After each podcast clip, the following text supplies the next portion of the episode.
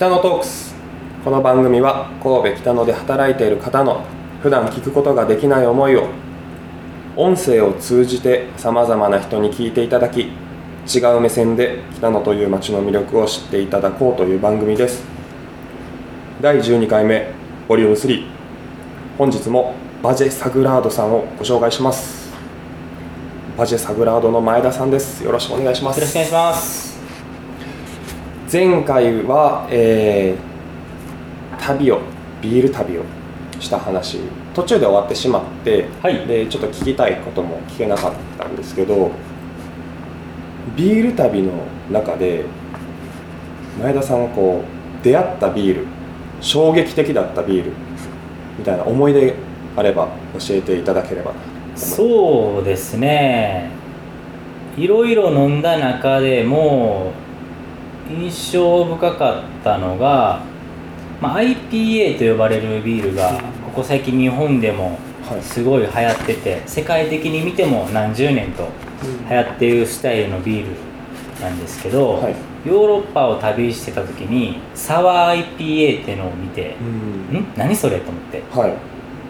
まあ、IPA がホップが大量に入ってて、はい。まあ、ざっくり言うと苦みがしっかり効いたビールだとしたらサワーエールというのが、はい。まあ酸味の効いた酸っぱいうん。ビールなのに、サワー IPA ってなんだろうなと思って、うん。相反してるぞ。そうですね、うん。酸っぱい苦いどっちと思いながはい。ら頼んだビールが、もう美しすぎるぐらいうまかったね、美しいと思うぐらいの味だったってことですか、そうですへねえどうどういったこう感じ方？香りはその時のそのビールはですけど香りはすごい酸っぱそうなうんうんうん。まあちょっと熟された白ワインのような感じのようななんとなくイメージがはいできそう。です酸っぱい感じの香りだったんですけど、はい。口を含んで一瞬下に酸味が来た後からホップの柑橘な苦みとか華やかなアロマがスーッと抜けていく感じでちょっと衝撃を受けましたね。すごい鼻でもまあもちろん舌でもそうですね。すごい面白かったですうーねん。まいまいちイメージはできないですけど飲んでみたいっていう気持ちだけはふつふつと、はい、湧いてます。はいたまに店にもつながりますんで。はい。あと実はもう一個あるんですよね、はい。衝撃を受けたビールがバレルエイジって呼ばれるはい。スタイルなんですけど、ビールをあの蒸留酒とかのはい。樽で寝かせるっていう木だるですね。ビールを木だるで寝かせてしまうと。寝かせてしまうスタイルのビールがありまして、はい。まあラムだったりウイスキーだったりバーボンだったり時には赤ワインダルシャルドネダルとかも使うんですけどそういう木だるで寝かすことによってはい。熟成されて、はい。樽の香りその樽に使用されてたお酒の香りはい。がついて味も濃くなってすごい芳醇なその美しいビールがありまして。なんかもうビールのイメージではないですねそうなってそうですね。本当に世界的に見たら日本人が知らない想像もつかないビールが存在してましてはい。味の幅色の幅アルコール度数の幅で言えば絶対にビールがまあはい。多種多様で。そうですね。あるお酒なんでそこが面白いなと思って、まあ、僕がこの世界にのめり込んだきっかけですね。調べていくともうキリがないそうですね。もう全然勉強しても勉強してもゴールがないというかそこがまた面白いなと思って。今でこそクラフトビールも日本でも少しずつ出てきてるイメージではあるんですけど、この僕がバジェ・サグラードさんに来てビール飲みながらお話聞いてる中で何千種類みたいな何万もうドイツでしたっけ？自分でも作ってるみたい家で作ってるみたいな。ああ結構海外は家で作ってるのが OK っていう国も多くありますね。そういうところも行って飲まれたりとか？自家醸造してるところはそんなに行ってはいないですけどまあでもいろんな醸造所ははい行かしてもらいましたね、うん。そのせっかくなんでおすすめの一品というコーナーがいつもはまあいつもはないんですけど、はい。あって飲めればなと思ったんですけど今回はちょっとなかったのでまたプライベートではい。来て飲もはいうと思うんですけど、ここ今神戸北野でお店をされててでビールも数多くの種類を取り扱ってると思うんですけどこの神戸北野からまあビールも通じていろんな人になんか知っていただきたい気持ちみたいなのがあれば最後に聞いてみたいなと思うんですけど。そうですね。この場所を選んだのは本当に僕はラッキーだったんですけど、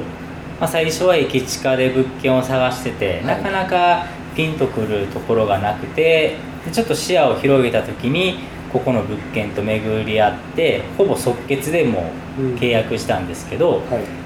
学生時代からそんなこの辺の北のエリアを知らなくて実はねじ神戸って自分の地元なのにうん。全然知らない町のエリアだったんですけど、はい。やり始めてみたらやっぱすごい面白いエリアだし、まあ、どんどんこのエリアが好きになっていくしで僕がこの神戸に帰ってきた理由っていうのはやっぱり大好きな地元の神戸でもっともっと世界中日本中のビールを広めていきたいなっていう思いがあるんで、まあ、もちろんこの北のエリアには住まわれてる働かれてる方々もいっぱいいらっしゃると思いますので、まあ、その人たちを中心に、まあ、そして神戸の人たちに、まあ、もっと世界中の日本中の面白いビールを紹介できるように、まあ、これからもやっていきたいなと思いますね。そうですよね本当多種多様な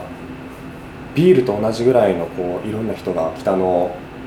国籍もはい、すごい幅がある、あそうですよね。僕も神戸北野っていうのはあまり知らなかった場所なんですけどこうやっていろいろお話聞いてていろんな方がいるんだなと毎回毎回思っております、はい、今回はこれで最後になりますけど、はい。何か最後一言あればはい。そうですね。お好きな一言を言っていただきはい、あのー麦アレルギーでない限りは絶対その人が大好きって思えるようなビールが存在しますんで、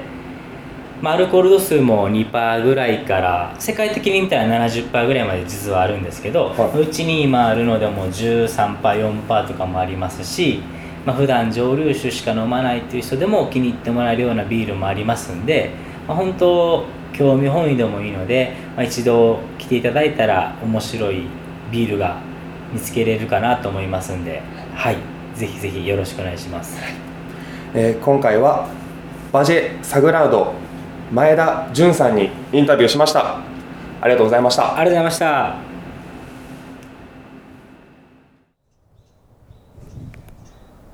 どうも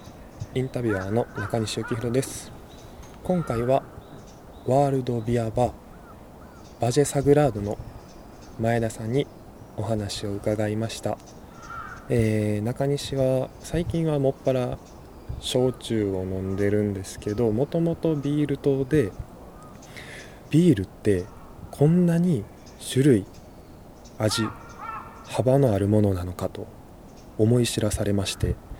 で本編にも出ていたバレルエイジというビールを後日飲ませていただく機会があったので